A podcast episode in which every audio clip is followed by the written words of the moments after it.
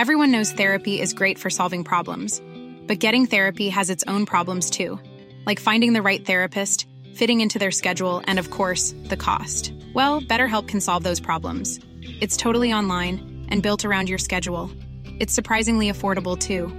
Connect with a credentialed therapist by phone, video, or online chat, all from the comfort of your home. Visit better help dot com to learn more and save ten percent on your first month. That's BetterHelp, H E L P.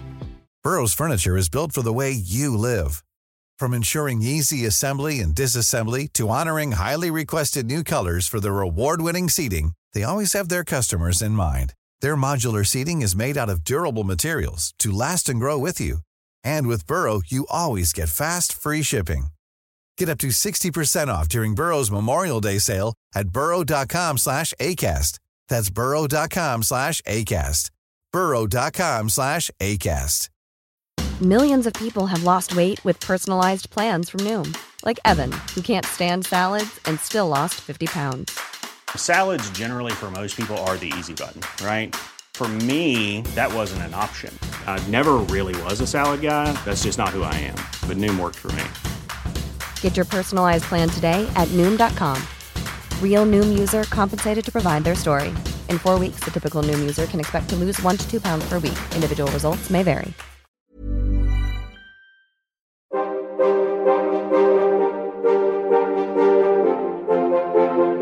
De oudheid is fascinerend. Een enorme puzzel waarvan we stukjes hebben. En heel veel stukjes ook niet. Al op de basisschool trokken de verhalen over het oude Egypte, de Romeinen, Griekse mythen, het oude China en het onderzoek naar al die oude culturen en mensen me als een magneet naar zich toe. En ik wil meer. Graag neem ik, Timo Epping, je in deze podcastserie mee op reis naar het verre verleden. Ik ga in gesprek met wetenschappers die ons in iedere aflevering een uurtje meenemen in hun eigen onderzoek. Hun eigen zoektocht naar de oudheid. Het is tijd voor de oudheid.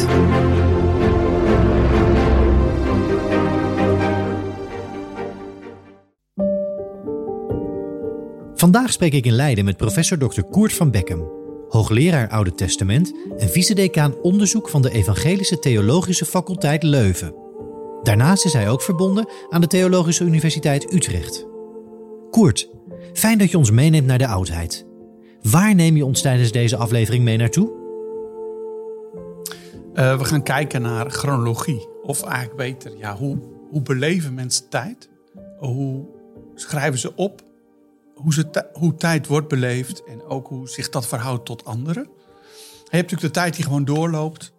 Uh, maar ja, voor ons mensen is natuurlijk tijd beleefde tijd. En in de geschiedwetenschap Uh, komt dat natuurlijk vooral tot uitdrukking in chronologie. En wij zijn geïnteresseerd in wanneer gebeurt nou iets precies. En hoe kun je dat nou op een tijdlijn precies vastprikken. En uh, ja, ik ben zelf eigenlijk als theoloog de oudheidkunde hier in Leiden ingerold. Als student uh, Assyriologie hier een tijdje. En uh, ik had daar als leermeester Klaas Veenhoff, die ook heel veel van die chronologische puzzels altijd maakte in, in de oudheid. En ja, die verbinding tussen Bijbelse teksten, maar ook dat hele raamwerk van het Oude Nabije Oosten. Hoe, hoe verbind je dat nou? Hè? Die, die Bijbel is een religieuze tekst die, in de, ja, die is overgedragen binnen religieuze gemeenschappen.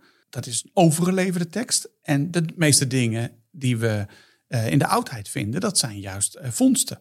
Of dat nou een muurrelief is, of iets in de grond, of een sarcofaag, of wat dan ook. Of in een, bij een tempel dat er ineens staat van, hè, ik heb deze tempel uh, zoveel jaar nadat die is gebouwd, heb ik, uh, heb ik hem als koning hersteld. En zo wil ik weer de, uh, de gunst van de goden uh, wil ik verwerven. En ja, hoe, hoe komen die beiden samen? Dat is een hele interessante vraag, die eigenlijk al vanaf dat Napoleon richting Uh, Egypte ging en daar allerlei oudheden meenam naar wat later het Louvre werd en de Britten en uh, ook later in, natuurlijk het Pergamon Museum in Duitsland. Hè? Al die oudheidkundige zaken, hoe verbind je dat nou met bekende verhalen uit de oudheid zoals die in geschriften zijn overgeleverd? En dat is een ingewikkelde puzzel en uh, daar gaan we het over hebben.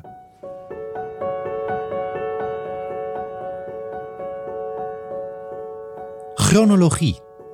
We plaatsen mensen en gebeurtenissen graag op de juiste volgorde in de tijd achter elkaar, met jaartallen en in veel gevallen uiteraard met bekende geconstrueerde periodes.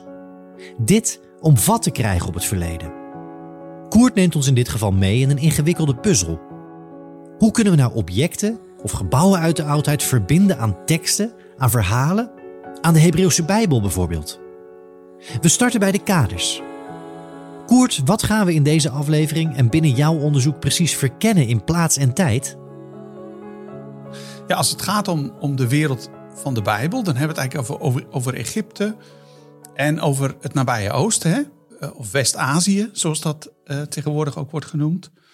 En die regio, Egypte, uh, Irak, Iran, uh, Syrië, Jordanië, Libanon, Turkije, uh, Saudi-Arabië, Jemen, die, die hele wereld. Dus over die regio gaat het, daar komen allemaal vondsten vandaan. Daarna wordt verwezen in die oude teksten. En de teksten, ja, dat zijn gevonden teksten in die regio. Maar het is ook die overgeleverde tekst van de Hebreeuwse Bijbel. Ja, die is door, uh, door de Masoreten uit de middeleeuwen uh, telkens weer die tekst overgeschreven. En als we dan steeds verder teruggaan, dan komen we, ja, hè, geleerden proberen dat te reconstrueren.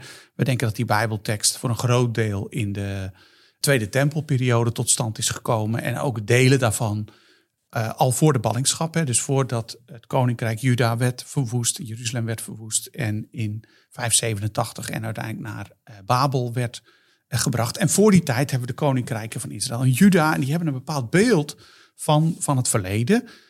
En in het schetsen van dat beeld maken ze ook weer gebruik van ouder materiaal. Dus ook die Bijbel is als het ware, ja, daarin een soort archeologische uh, lagen kun je daarin allemaal onderscheiden.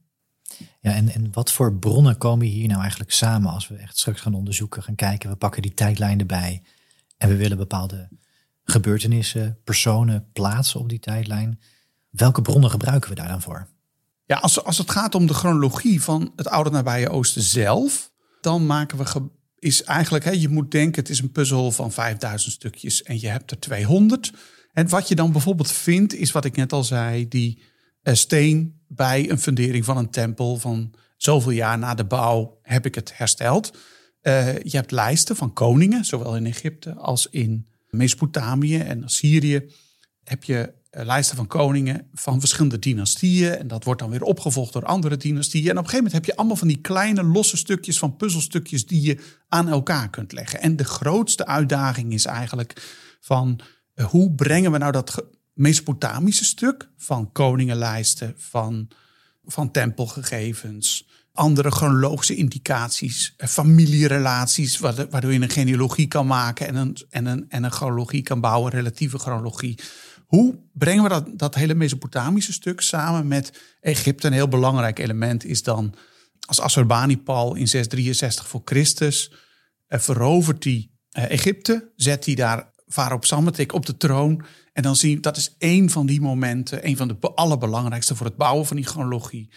Dan, dan kunnen we die grote puzzelstukken, hè, die dan loszweven, die kunnen we daar dan aan elkaar uh, verbinden. Nou, hoe verbinden we dan dat bijvoorbeeld aan absolute chronologie? Uh, nou, in Babylonië bijvoorbeeld hebben ze een astronomisch uh, dagboek bijgehouden, uh, honderden jaren lang, tot uh, de eerste eeuw voor Christus.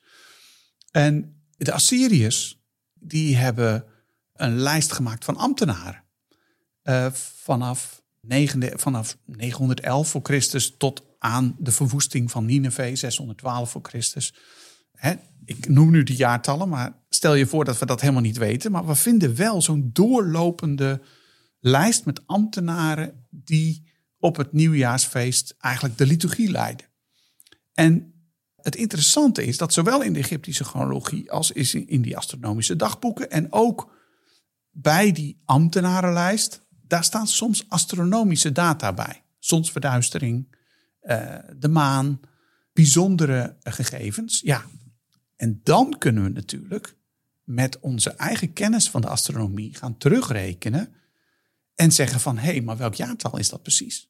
Nou, dan krijg je bijvoorbeeld in de Egyptische chronologie heb je drie typen zonsverduisteringen die zouden kunnen, die hier zouden kunnen passen. Dus dan de oudste noem je dan de hoge chronologie, de andere de middenchronologie en de meest recente noem je de lage chronologie. Er zit dan een aantal decennia telkens tussen. En hetzelfde is, is in, in uh, Assyrië. En ja, in achttien zesenzeventig, toen Rawlinson, was een Britse Assyrioloog, toen hij ontdekte dat dat woord wat bij die ambtenaar Bursagile, dat dat stond voor een zonsverduistering. Ja, dan kun je tot op, op de datum kun je berekenen uh, wanneer die man uh, voor dat ene jaar die ambtenaar was. Ja, en zo kunnen we gaandeweg een, een bouwwerk opbouwen. Archeologie, inscripties, andere teksten, astronomie. Allemaal puzzelstukjes van die zo vaak genoemde puzzel die de oudheid is. En soms passen die stukjes aan elkaar. Is er iets te verbinden? Denk daarbij aan een in een tekst genoemd fenomeen aan de hemel, waarbij wetenschappers terug kunnen rekenen in welk jaar, op welke datum bijvoorbeeld een specifieke komeet zichtbaar moet zijn geweest. Dat geeft houvast. Dan kunnen we die tekst of de beschreven gebeurtenis plaatsen in de tijd. We hebben uit de oudheid verschillende lijsten overgeleverd gekregen. De Sumerische Koningslijst, de Synchronistische Koningslijst en meer. En bij die bronnen, die lijsten, hebben we het over relatieve chronologie binnen het historisch onderzoek. Daarnaast heb je de absolute chronologie. Die eikt die historische bronnen aan specifieke jaartallen, bijvoorbeeld door C veertien onderzoek, jaringonderzoek en meer. Maar voor we naar het onderzoek van Koert gaan kijken, het gaat dus om chronologieën. Maar wat is een chronologie precies? En alvast vooruitlopend op dat onderzoek van Koert, hoe kan een chronologie ideologisch van aard zijn, een standpunt of perspectief laten zien? Ja, het hele interessante is natuurlijk dat wij denken, ja, maar een jaartal is toch een feit? Maar dat is niet zo. He, dus je kijkt altijd vanuit een bepaalde blikrichting. Als ik zeg zeshonderdtwaalf voor Christus werd Nineve verwoest, dan zeg ik dat met behulp van de Gregoriaanse kalender, die pas in de derde, vierde eeuw is vastgesteld. Vijfde eeuw. En daar zit een christelijk wereldbeeld achter. He, het is anno domini, het jaar Onzes Heren. Dat, zo werden de jaren geteld en dan gaan we daarna terugtellen. Daar is natuurlijk in de westerse cultuur discussie over. Is dat christelijke perspectief niet te dominant? Dus dan heb je uh, C E, de Common Era, de gangbare. He, dus dan zeggen we uh, zeshonderdtwaalf... voor de gangbare jaartelling. Maar er zijn natuurlijk andere systemen. Volgens de Joodse kalender leven we dit jaar in zevenenvijftig, vijfentachtig. Dus, en eigenlijk werkt het hetzelfde ook in, in geografische zin. Dus je neemt altijd een standpunt in. Zeg je, oude, zeg je nabije Oosten of zeg je West-Azië? Zeg je Israël of zeg je Syrië-Palestina? Zeg je Jeruzalem of zeg je Al-Quds? Dat verraadt, die aanduidingen zijn geen droge feiten. Dat verraadt een bepaald perspectief. En het grappige is in de oudheid, wij, wij hebben natuurlijk heel erg behoefte aan een doorlopende jaartelling. Maar dat is eigenlijk helemaal nog niet zo oud. Mensen konden dat, er was geen twijfel over mogelijk. Je kunt dat zien aan, die, aan, aan bepaalde distantsangaben. Hè? Dus dat is een, een, een verschil van, vanaf dat de tempel gebouwd is tot nu, zoveel honderden jaren. Nu heb ik hem weer gerestaureerd. Nou, kunnen we straks misschien nog even op terugkomen hoe dat dan is opgebouwd. Maar mensen telden toch niet zo. Mensen telden vanaf het begin van de regering van een koning. Want met een nieuwe koning treedt een nieuw tijdperk aan. En mensen hadden natuurlijk wel behoefte om zich te relateren aan het verleden. Een heel bekend voorbeeld, je noemde het al, is de, de Sumerische koningenlijst. Je krijgt op een gegeven moment in de oud-Babylonische periode, krijg je in Babylon de dynastie van Izin. En die wil op een bepaalde ideologische manier ja, de legitimiteit van de eigen dynastie uh, vaststellen en, en communiceren. Dus dan wordt die Sumerische koningenlijst, die wordt gemaakt om te laten zien dat waar wij vandaan komen, ja, dat is oeroud en gezaghebbend en dit en dat. En dat, dat gaat terug op koningen die tienduizenden jaren regeerden. Het is een bepaalde structuur die dan, dan wordt gebruikt. En de Babyloniërs later, die proberen dat ook. Hè? Dus de veel latere Babyloniërs, die integreren dan weer die, die, die, die eerdere lijsten om te zeggen dat zij legitiem zijn. Maar in principe wordt altijd gezegd, nou, hij regeerde zoveel jaar en daarna beginnen we weer met één. Koningslijsten. Lijsten met namen, zonder jaartallen dus, maar het aantal regeringsjaren van een koning werd bijgehouden. Ook bijvoorbeeld in inscripties zien we dat vaak. In regeringsjaar nummer zoveel van die en die koning, et cetera. Dat maakt dus dat je andere puzzelstukjes, andere elementen nodig hebt om als onderzoeker jaartallen aan die regeringsjaren te kunnen koppelen. Maar werkten die lijsten altijd op die manier? Er zijn een paar uitzonderingen op. Uh, er is uit, de, uh, uit ongeveer zeshonderdveertig is er een, um, uh, is er een kroniek van Assyrische en uh, Babylonische koningen. Dat zijn Assyrische heersers die ook heersen over uh, Babel. Of over, uh, ja, over Babel. En die door middel van die synchronistische... van dat je kunt zien, oké, okay, in het zoveelste regeringsjaar van die kwam die aan de macht. Dus dan loopt het parallel. Dus dan wordt het echt aan elkaar geklikt. Tot die tijd, ja, in de meeste... Alleen als je ruzie hebt, als je oorlog hebt, dan is er contact. Maar verder probeer je dat ja, vooral te laten zien... dat jij zelf het centrum van de wereld bent. Maar dan wordt daar die klik gemaakt... om te laten zien dat men ook een claim legt op die Babylonische traditie. En later in Babylon heeft men ook zo'n synchronistische uh, systeem uh, gehanteerd. Alleen dat is wel zeldzaam. En het grappige is dat in de Bijbel, in het boek Koningen... vind je... ook zo'n synchronistisch systeem. Dus dan, je hebt de koninkrijk Israël en Juda... en is dat in het zoveelste jaar van de regering van de koning van Israël... of in de koning van Juda, werd X koning van... Hè, dus kon, zoveelste regeringsjaar van de koning van Israël... werd X koning van Juda. Dus daar wordt duidelijk een, een connectie gecreëerd... wat dus laat zien dat daar ook ideologisch sprake is van een connectie... zelfs als er oorlog is onderling. Maar in principe is dat dus een... Ja, is dat een uitzondering? En je krijgt eigenlijk pas in de periode van de Seleuciden, dus in de Hellenistische periode, dan komen er Seleucidische vorsten die zeggen: ja, maar kijk, kom op, nu met ons treedt er echt een gouden tijdperk aan en wij zijn zo ontzettend belangrijk. Wij gaan nu gewoon doortellen. We gaan ook de volgende koning, hup, die vanaf driehonderdtwaalf voor Christus, er wordt gewoon doorgeteld. En het hele interessante is dat dat ook een soort klik geeft in de hoofden van historici. He, Maneto en Berossus, een Griekse of een, een, een Egyptische, uh, Hellenistische geschiedschrijver in Egypte. Berossus, een Babylonische priester die ook in die periode vanuit Hellenistisch perspectief probeert te laten zien dat de wijsheid die hij heeft als priester helemaal teruggaat, al tot voor de zondvloed. Heb je weer die, dat motief van die Sumerische Koningslijst met die superhelden die toen leefden. He, dus ja. Dus historici gaan dan eigenlijk pas doortellen. En dat heeft te maken dat, met dat gouden tijdperk van de, uh, van de Seleuciden... waar we nog steeds in leven, blijkbaar. Verschillende soorten lijsten. Koningslijsten. Vaak, zoals door Koert aangegeven... vanuit een bepaalde ideologie samengesteld en ingezet. Met name om de legitimiteit van een bepaalde koning of dynastie te kunnen tonen. Maar nu naar het al genoemde boek Koningen in het Oude Testament... Hoe moeten we de synchronistische lijst met koningen van Israël en Juda in die tekst duiden? En zit daar ook een bepaalde ideologie achter? Nou, je hebt, misschien moet ik even dan eerst vertellen...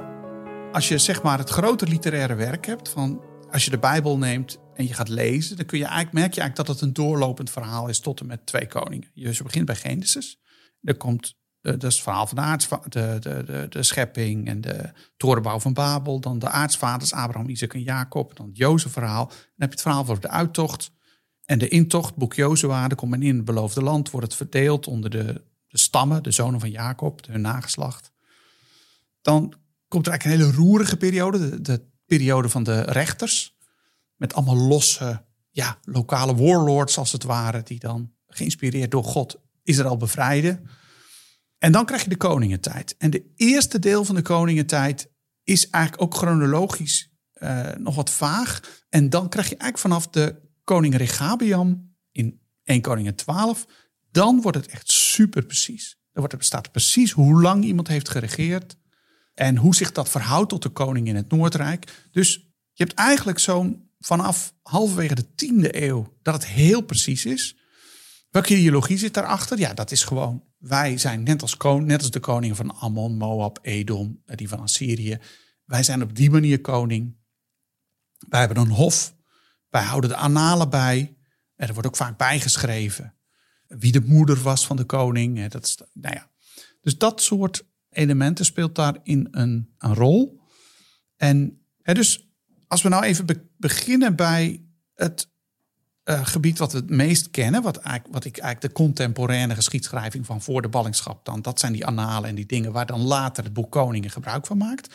Daarvoor heb je een ander chronologisch systeem in dat grote literaire werk van Genesis tot twee Koningen. Dat loopt van Exodus tot aan Eerste Koningen twaalf, dus vanaf de uittocht tot aan koning Rehabeam, de zoon van Salomo. En daar heb je eigenlijk allemaal, allemaal losse getallen. Allemaal losse getallen die dan uiteindelijk in Eerste Koningin zes vers één uitkomen en zeggen van nou, de tempel werd gebouwd of ingewijd in het vierde jaar van de regering van Salomo en uh, vierhonderdtachtig jaar na de uittocht. Uh, dan heb je daarvoor het verblijf in Egypte. Dat is vierhonderddertig jaar en dan, daarvoor krijg je dan, ja, dat is eigenlijk een soort familiegeschiedenis, hè? Van die aartsvaders, een kleine familie die dan een nomade... Een, puissant rijke nomadenvorsten die dan in Egypte belanden. Daar een soort eigen stuk land krijgen volgens het verhaal.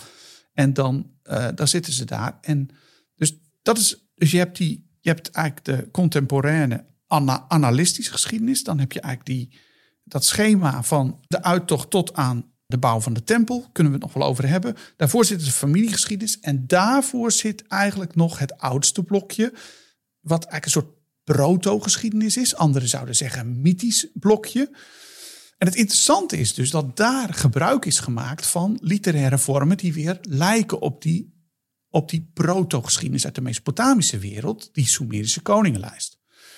Alleen waar weer ideologie dan ook achter zit. Bij de Sumerische Koningenlijst gaat het om machtige helden, super, supermensen. Terwijl het juist in, in de lijn van Adam naar Abraham zijn het eigenlijk steeds meer gewone mensen die volgens het Bijbelverhaal dan ja, zijn geschapen naar het beeld van God. En als volgeling van God uh, door het leven gaan en wachten op, ja, op wat? Op de verkiezing van Abraham. Uh, dus d- daar wordt een soort bewust contrast gecreëerd tussen de oorsprong van, de, van oud-Israël en, de, en wat er met Mesopotamië, met die machtige heersers aan de hand is. Verschillende chronologische systemen dus in de verschillende boeken van de Hebreeuwse Bijbel. In de show notes een link om die Bijbelteksten online te kunnen lezen. In tweeduizend drieëntwintig werd Koert gevraagd om een inleidend artikel te schrijven over chronologie in de bundel The Ancient Israelite World. Koert, mogen we je vragen om een kijkje in de keuken. Hoe ben je voor dat onderzoek, voor dat artikel, aan het werk gegaan? Ja, er, was een, er waren een paar collega's in de... In, uh... In de V S die werkte aan een, aan een groot handboek over Oud-Israël. The Ancient Israelite World. En die hadden ook iets, ja, er moet iets in over chronologie. Dus toen vroeg ze aan mij van, zou jij toch eens een soort overzichtsstuk daarover willen schrijven? En het is interessant, hè, want vanaf de jaren negentig is er enorm veel debat over hoe we nou precies de geschiedenis van de negende, tiende eeuw voor Christus, ook in bijbelteksten, maar ook in, in de zuidelijke Levant, hè, Libanon, Palestina, Jordanië, hoe we dat nou precies Uh, moeten, moeten, moeten doen. Dus wat ik heb gedaan is, ik, ik, ik ben begonnen bij ja, de, de basisgegevens uit, uh, hè, zoals die er van de afgelopen decennia uh, bekend zijn. En die zijn opgebouwd sinds de eind, eind negentiende eeuw. En daarna ben ik toch ook gaan kijken van, oké, okay, je hebt die heel recente archeologische discussies. Uh, je hebt ook theologen die zeggen, nou, we hebben gewoon die Bijbel en aan de hand daarvan maken we kaartjes en jaartallen en dit en dat. En je hebt historici van de oudheid die zeggen, ja, we vinden toch die, die bezig zijn met die Bijbel, vinden we iets te biased. Dus we proberen daar wat afstand van te houden. Dus ik heb toch een beetje ook vanuit de wordingsgeschiedenis van die chronologie even gekeken van, maar hoe is dat nou opgebouwd? En dan zie je eigenlijk dat dat vanouds fundamenteel met elkaar verbonden is geweest. Hè? Dus het is eerst zo dat je aan de hand van die, als we dan naar die, naar die Bijbelse gegevens kijken, en eerst de belangrijke stap is uh, dat je dan gewoon kijkt aan de hand van die eponiemenlijst en de verbinding met Egyptische dingen. Oké, okay, zijn er ook inscripties in de oudheid en gegevens waarin bijvoorbeeld oud-Israëlitische koningen worden genoemd uit Israël en Juda? Nou, die zijn er heel veel. En het interessante is dat die koningen precies staan in de volgorde van waarin ze ook in die Bijbelse geschriften uh, staan. Dus dat laat wel iets zien van oké, okay, die historici die dat boek Koning, of die, dat is een boek met een heel duidelijke religieuze strekking, wat wil verklaren hoe het komt dat uiteindelijk Jeruzalem, de tempel, is verwoest. Hè? Dus je, je hebt een religie en de kern daarvan verdwijnt. Hoe moet je dan verder? Hè? Dus dat, over die gro- grote vraag gaat het. En, maar dat is blijkbaar zo verteld dat daarbij ook gebruik is gemaakt van toch historische bekende gegevens. En ook precieze data uit die uh, annalen. Hè. Bijvoorbeeld, het oudste wat we hebben is de Koerkmonolith, Uh, waarin staat dat koning Salmanasser de derde. We weten dan uit die eponiemenlijst, oké okay, jongens, dat is achthonderddraaënvijftig voor Christus.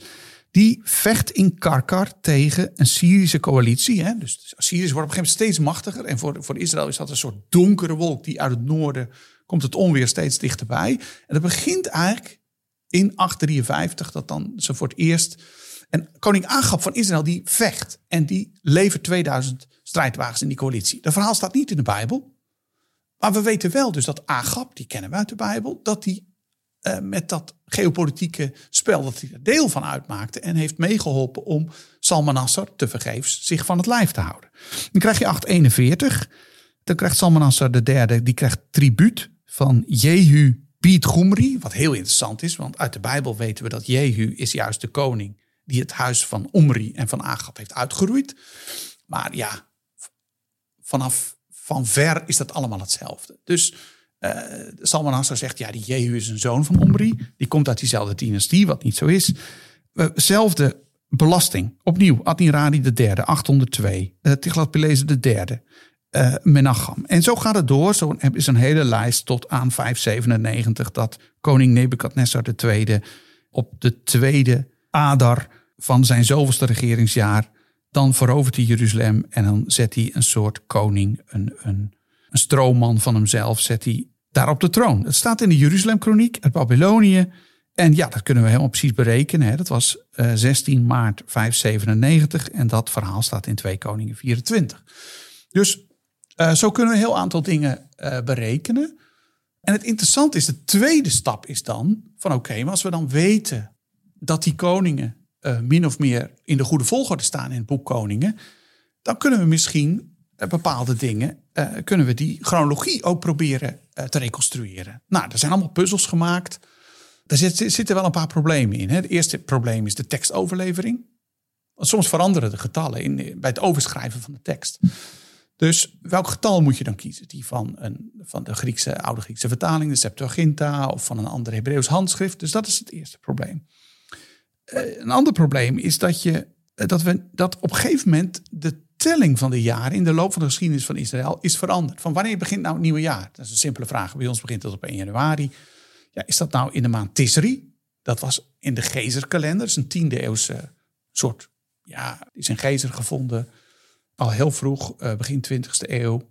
Een Hebreeuwse inscriptie. En daar staan gewoon de maanden in van de oogst. Wat, wat doe je nou in welk seizoen? Maar die kalender die begint... in het najaar. Maar op een gegeven moment in de loop van de geschiedenis van... Uh, de loop van de eeuwen, op een gegeven moment kiest men... dat is natuurlijk logisch, die Mesopotamische invloed wordt steeds dominanter... door de Assyriërs en later de Babyloniërs. Men kiest dan op een gegeven moment voor het Babylonische systeem... van beginnen van het nieuwe jaar, dus in Nisan. Ja, maar oké, okay, als, als, als dan staat in het zoveelste jaar van... wat moet je nou kiezen? En dus het idee is, ergens rond koning Josia is dat geswitcht... maar je kunt best...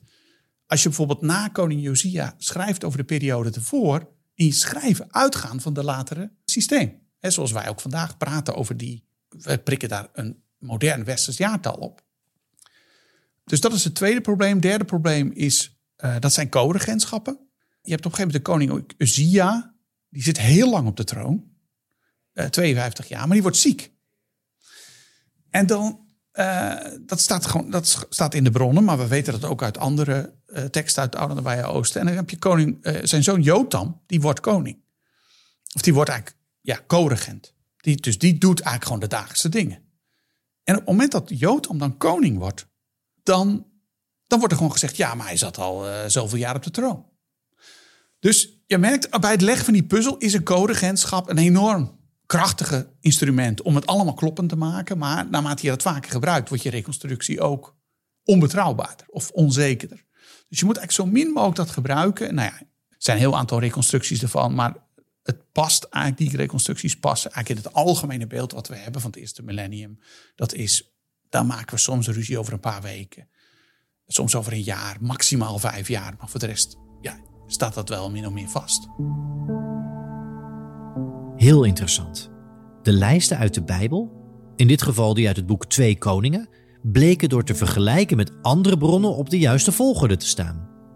Vervolgens is dan de puzzel dus om jaartallen te koppelen aan de regeerperiodes van al die genoemde koningen, inclusief eventuele co-regentschappen, die daar dan weer voor ingewikkelde problemen kunnen zorgen. Maar verder nu.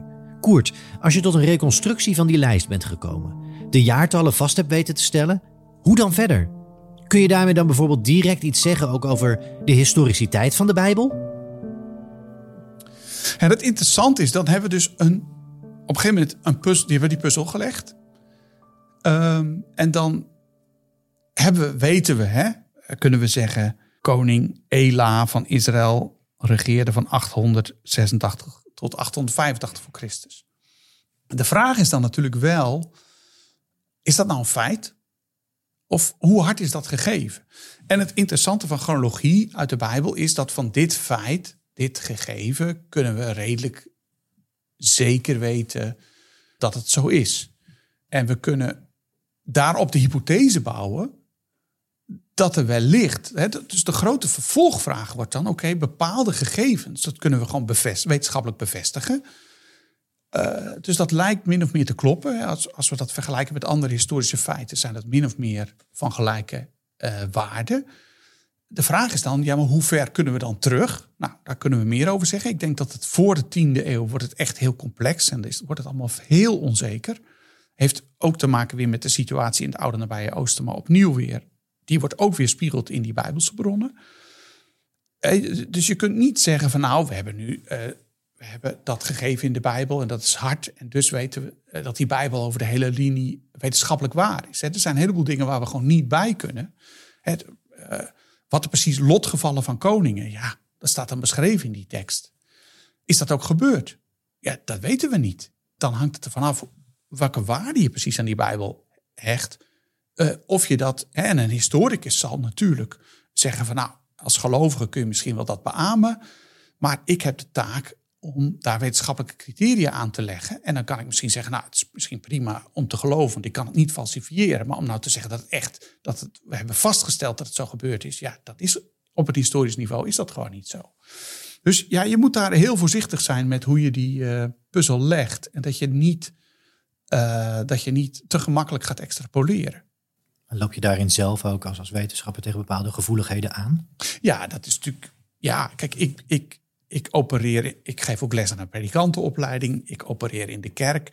Ja, in een moderne westerse samenleving is die vraag naar... hoe historisch is die Bijbel nou precies? Dat is gewoon een relevante vraag. En mensen buiten de kerk en binnen de kerk zitten allebei evenzeer met die vraag. Binnen de kerk hangt daar soms ook meer van af. Het idee van als ik wat kleine dingen schuiven, dan ja, gaat alles op de helling.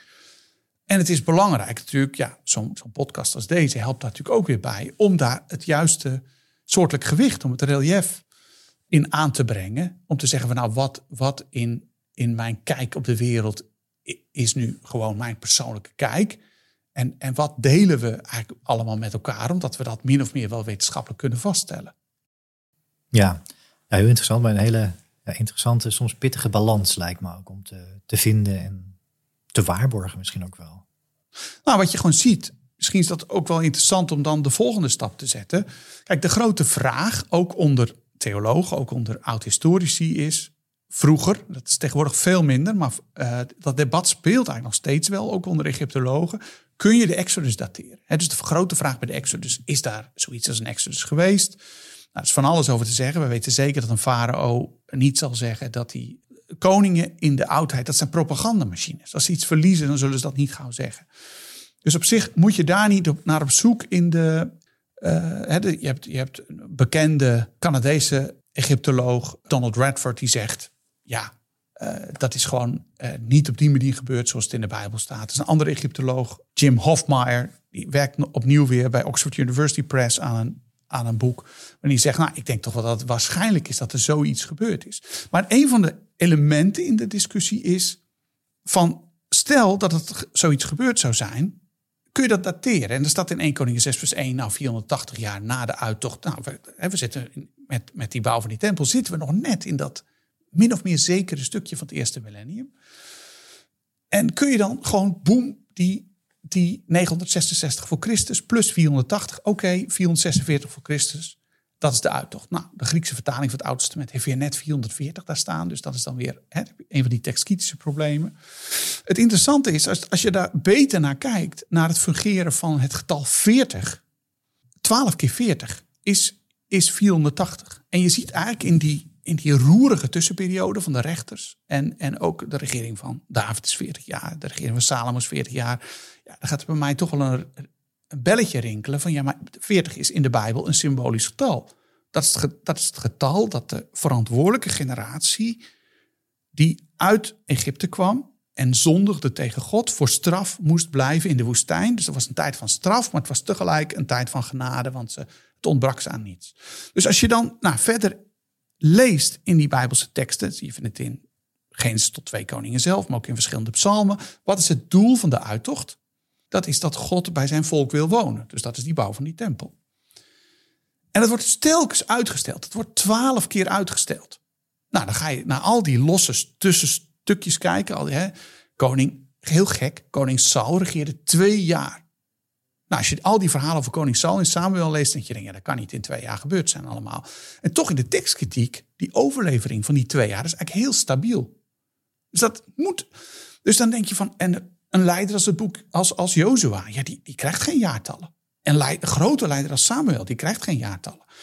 Dus het lijkt erop, en dat is weer een bekend fenomeen uit de oudheid, het lijkt erop alsof de schrijver van die geschiedenis brokjes en stukjes van bekende informatie heeft gepakt en daar uiteindelijk een puzzel heeft gemaakt van vierhonderdtachtig. Je kunt dat uiteindelijk op twee manieren, kun je al die getallen optellen tot vierhonderdtachtig. Er zitten soms wat dubbelingen in, wordt ook aangegeven in de tekst. Waar, je, waar de dingen parallel lopen. In de, in de, de rechterperiode is dat een aantal keren. Maar het lijkt erop alsof dat is gecreëerd om een distantsangabe te, te creëren. Van, van toen tot toen. Je ziet dat ook in de Assyrische uh, bronnen. Je ziet het soms ook in Egyptische bronnen. Dat hier en daar. En het is soms zo dat die lange afstand staat voor een hard absoluut getal. Maar soms is het ook zo dat dat een symbolisch getal is. En dat, dat, dat we dat niet hard moeten gebruiken voor chronologische uh, dingen. Dus om even weer terug te koppelen naar de schrijvers dan hè, van die teksten. We zien dus bij de, het stukje in het eerste millennium voor de ballingschap, dat er dus toch blijkbaar mensen met de tools van die tijd bezig zijn geweest om die synchronistische geschiedenis van de koning van Israël en Juda, omdat die landen op een bepaalde manier iets intens met elkaar samen hadden, om dat te creëren. Gewoon met de tools van die tijd. En het lijkt erop alsof de periode daarvoor veel gefragmenteerder bekend is. Wat eigenlijk heel goed past bij ons beeld van uh, schrijven in de oudheid. En je krijgt eigenlijk vanaf de negende, achtste eeuw dat je aan allerlei hoven in de zuidelijke Levant uh, dat dat voorstelbaar wordt. En de hele positie van schrijven in, in, uh, van voor die tijd is veel gefragmenteerder. Dat weten we ook uit opgravingen. Dus uh, vandaar mijn stelling uh, dat ik zou zeggen, niet iedereen is daarmee eens natuurlijk. Maar vandaar dat ik zou zeggen van ik denk dat er wel chronologisch bruikbare informatie is voor de tiende eeuw voor Christus. Dus dat is iets van de volgorde. Van, je ziet het ook in alle sociale patronen. Als je gewoon alleen archeologisch onderzoek doet, zie je gewoon een tribale samenleving die gaandeweg meer hiërarchie krijgt. En waar op een gegeven moment iemand komt, een lokale warlord, of die zegt ik wil koning zijn van het hele gebied. En dat is, dat is precies het verhaal wat je ziet tussen in de, in de overgang van, van de, het boek Rechteren naar Samuel naar Koning. Dat proces. Dus dat sociale patroon klopt op. Dus daar zitten, daar zitten historische herinneringen in. Maar tegelijk doe je er wel wijs aan, denk ik, om de getallen die in die Bijbelteksten worden gebruikt, om die alsjeblieft niet te gebruiken om voor de tiende eeuw heel gedetailleerd te zeggen, ja, Samuel leefde toen, of toen vond de uittocht plaats. Daar, daar, daarvoor is het gewoon te onzeker. Die tiende eeuw voor Christus, om even concreet te benoemen, zoals Koert aangeeft en zoals ook andere wetenschappers aangeven, alle teksten uit het Oude Testament die over gebeurtenissen voor die tiende eeuw gaan, moeten we chronologisch voorzichtig benaderen. Maar Koert, is wat je hier nu beschrijft over die Hebreeuwse Bijbel, over de Bijbelverhalen, die specifieke schrijftraditie, is dat iets uit een bredere traditie als we uitzoomen? Of is het atypisch? Nee, het is niet, ik vind het niet atypisch. Ik vind het een heel interessant gegeven dat er heel veel onderzoek wordt de laatste tien, twintig jaar gedaan naar uh, scribal culture. Scribal culture of the Hebrew Bible. Uh, Bill Sniedewind van uh, University of Cal- uh, California, Los Angeles, die heeft daar prachtig... Binnenkort komt ook weer een boek van hem daarover uit. Van hoe schreef men nou precies? En verhalen als die Bijbelverhalen, is het mogelijk om op die manier aan cultural memory te doen. Om, om herinneringen op te bouwen, om dingen vast te leggen, om ook je eigen identiteit, je, en de, de, de driehoek tussen de godheid, de koning en het volk. Om, om daarover te schrijven en, en dat terug te brengen tot een familiegeschiedenis. In de, uh, en, en de vraag is, oké, okay, hoe zit dat in elkaar? En kon men in de tiende, negende, elfde eeuw al dat... Hoe werden dan dat soort verhalen overgedragen? Van de eigen stam? Of van de, werd het al opgeschreven? Nou, uit onderzoek blijkt dat hè, algemeen bekende informatie... Egypte was in het laatbronzen tijdperk... beschouwde eigenlijk Canaan als een soort achtertuin. De, de, de vlakte van Israël was de graanschuur, een van de graanschuren van de farao.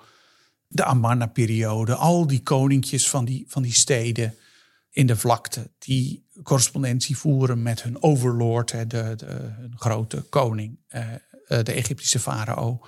En uit de Amarna-brieven weten we ook, uit het petrografisch onderzoek van die tabletten, soms waar ze geschreven zijn. Heel interessant, een van de tabletten geschreven uit Jeruzalem is in, waarschijnlijk in Bethsan geschreven. Dus die schrijver die gaat daar dan heen, dat is een Egyptisch garnizoen, en die schrijft daar nog even op een tablet uh, wat zijn koning... Ja, aan de farao wil meedelen. Dus, en die schrijftraditie van... Uh, hè, het is heel interessant, in Tel Afek is... dan zit je in de nadagen van de Egyptische overheersing... twaalfhonderddertig voor Christus, een soort, soort, soort ja, belastingkantoortje. Dat is verwoest op een gegeven moment. En op de tweede verdieping van dat gebouw was een schrijfatelier... en er zat een professionele schrijver, eigenlijk vrij klein iets... met iemand die, gezien de tabletten die daar gevonden zijn... ongeveer zes talen beheerste. Hittitisch, Egyptisch, eh, Assyrisch. Dus er is een Egyptische schrijftraditie in Canaan... door lokaal opgeleide schrijvers. En we zien later in de, in de inscripties uit de zuidelijke Levant... en ook door het gebruik van, van hieratisch schrift... voor het aanduiden van getallen in het Hebreeuws... dat die traditie die werkt door... In, uh, die is uiteindelijk terechtgekomen bij de schrijvers van de, van de Hebreeuwse Bijbel. En dus ook... Ja, ook daar past dat, zeg maar. Het is een soort doorlopende iets. Ja, een doorlopende schrijftraditie door die hele moeilijke periode van, van de, de ineenstorting van het laatbronzen tijdperk, vroege ijzertijd. En dan krijg je daarna die territoriale koninkrijken met hof. En misschien ook aan de tempel, priesters, profeten die misschien ook uh, konden schrijven. Nou, dat weten we allemaal niet precies. Er wordt heel veel onderzoek naar gedaan. Maar het klopt dat dat gangbare beeld goed matcht met... de ontwikkeling die de chronologie in de verhalen doormaakt.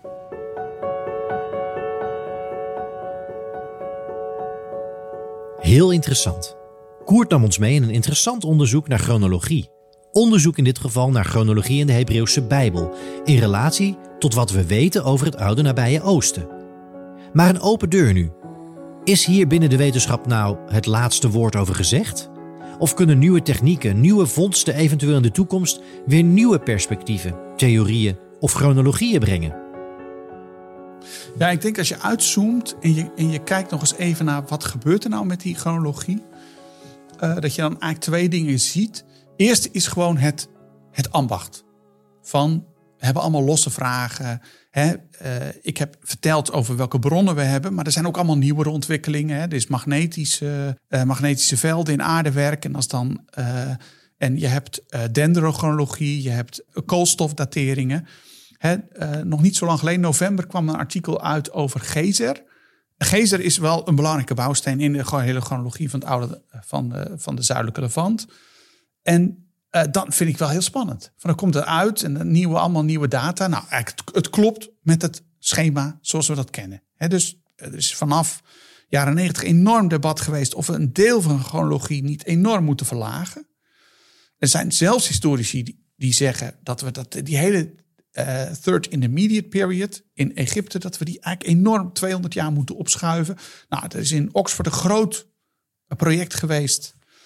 Um, Om, om het gangbare systeem eigenlijk te testen. Dus dat is de kleine, de, de praktische discussie. Van hoe zit het nou precies met de data en verschuift daar iets in? En, en dat, die gaat gewoon door. He, het moment, ik, ik, het zijn collega's in Israël die zeggen van ja, die lieten zo'n apparaat zien waarin je die aardewerk uh, dingen met die elektromagnetische velden kan doen. Ja, het ziet er gewoon uit als een magnetron. Je graaft gewoon op, je legt de scherf erin, je duwt op de knop. En heb je een soort range waarbinnen het dateert. Uh, heb je wel absolute punten, dus het is ook gerelateerd aan het traditionele. Uh, dus je hebt ergens een, een, een point of, of departure nodig om dat te programmeren. Maar goed, dat is in ontwikkeling. En dat helpt die chronologische discussies ook steeds verder. Maar wat eigenlijk nog interessanter is, is ook van ja, maar hoe kijken we daar nou? Dus die, die discussie van ja, hebben we niet veel te veel vanuit de Bijbel gekeken of vanuit, vanuit Oud-Israël? En misschien dat de, die swing ook weer een beetje teruggaat. Zijn we daar niet te ver vandaan gegaan? Want die dingen spelen stiekem in de vergelijking die we maken om tot een uitkomst te komen nog steeds een rol. En de grotere discussie van ja, hoe, hoe kijk, ik vind die ideologische kant is ook zeker heel interessant. Van hoe kijken wij naar onze geschiedenis? Hè? Wij zijn, ja, we zitten hier in een westerse context. We tellen met een gangbare jaartelling. Die herinnert aan een christelijk uh, verleden. En, en om ook zo meer naar de oudheid te gaan kijken. En meer dan vroeger te vragen, oké, okay, men telt nu wel, maar wat is nu de betekenis, ideologische betekenis, ook in die teksten van het getal? Want zo'n, ja, de, de, geen enkele van die teksten is neutraal. Die, die willen iets, iets communiceren, een bepaalde visie. Dus wat je zegt inderdaad, de chronologie als drager van een idee. Ja, zeker. Dat is, dat is uh, ik denk dat we het vaker niet alleen de concrete puzzel moeten leggen, maar ook die vraag stellen. Omdat het Het helpt naar twee kanten toe. Je krijgt een duidelijker idee van hoe mensen naar de wereld keken. Maar het helpt ook om een soort waardeinschatting te kunnen maken van hoe je dat getal, nou, wat wordt genoemd, precies moet waarderen. Nou, die, zeshonderd, die, die vierhonderdtachtig jaar uit de Bijbel is een concreet voorbeeld daarvan. Dat, dat als je op die manier kijkt, dat je dan toch uh, een doorlopende verhaallijn kunt verhelderen. Uh, hè, dus dat is de meer ideologische of theologische kant. En aan de andere kant kun je ook zo een betere match maken met de kennis die we uit de oudheid kunnen hebben. En daarmee sluiten we deze aflevering met professor dokter Koert van Bekkum af. Een interessante aflevering over chronologie, over het leggen van een pittige puzzel waarbij teksten aan elkaar of aan andere bronnen uit de oudheid gekoppeld kunnen worden, om zo tot een reconstructie van het verre verleden te kunnen komen. In dit geval dus meer specifiek het boek Twee Koningen uit de Hebreeuwse Bijbel. De inzichten die Koert gaf over chronologie, maar ook over ideologie in chronologie, brachten voor mij weer hele interessante elementen over de oudheid in beeld. En daarmee kwam de oudheid voor mij ook weer een stapje dichterbij.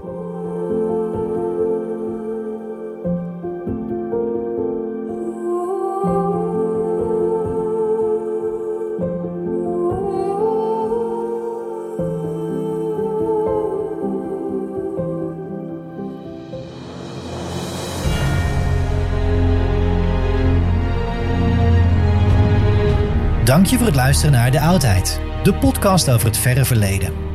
En wil je meer oudheid? Vergeet dan niet om de podcast te volgen daar waar jij podcast luistert. Iedere nieuwe aflevering verschijnt dan automatisch in je feed.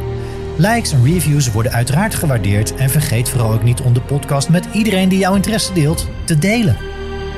Heb je ideeën of suggesties voor de podcast? Mail dan naar info at eppingproductions dot n l.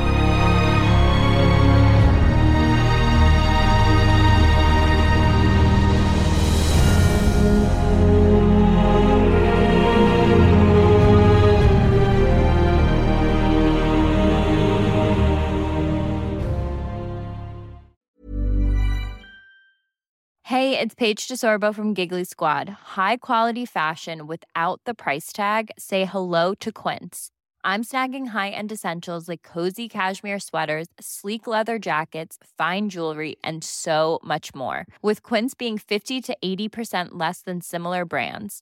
And they partner with factories that prioritize safe, ethical, and responsible manufacturing. I love that. Luxury quality within reach. Go to quince dot com slash style to get free shipping and three sixty-five day returns on your next order. Quince dot com slash style.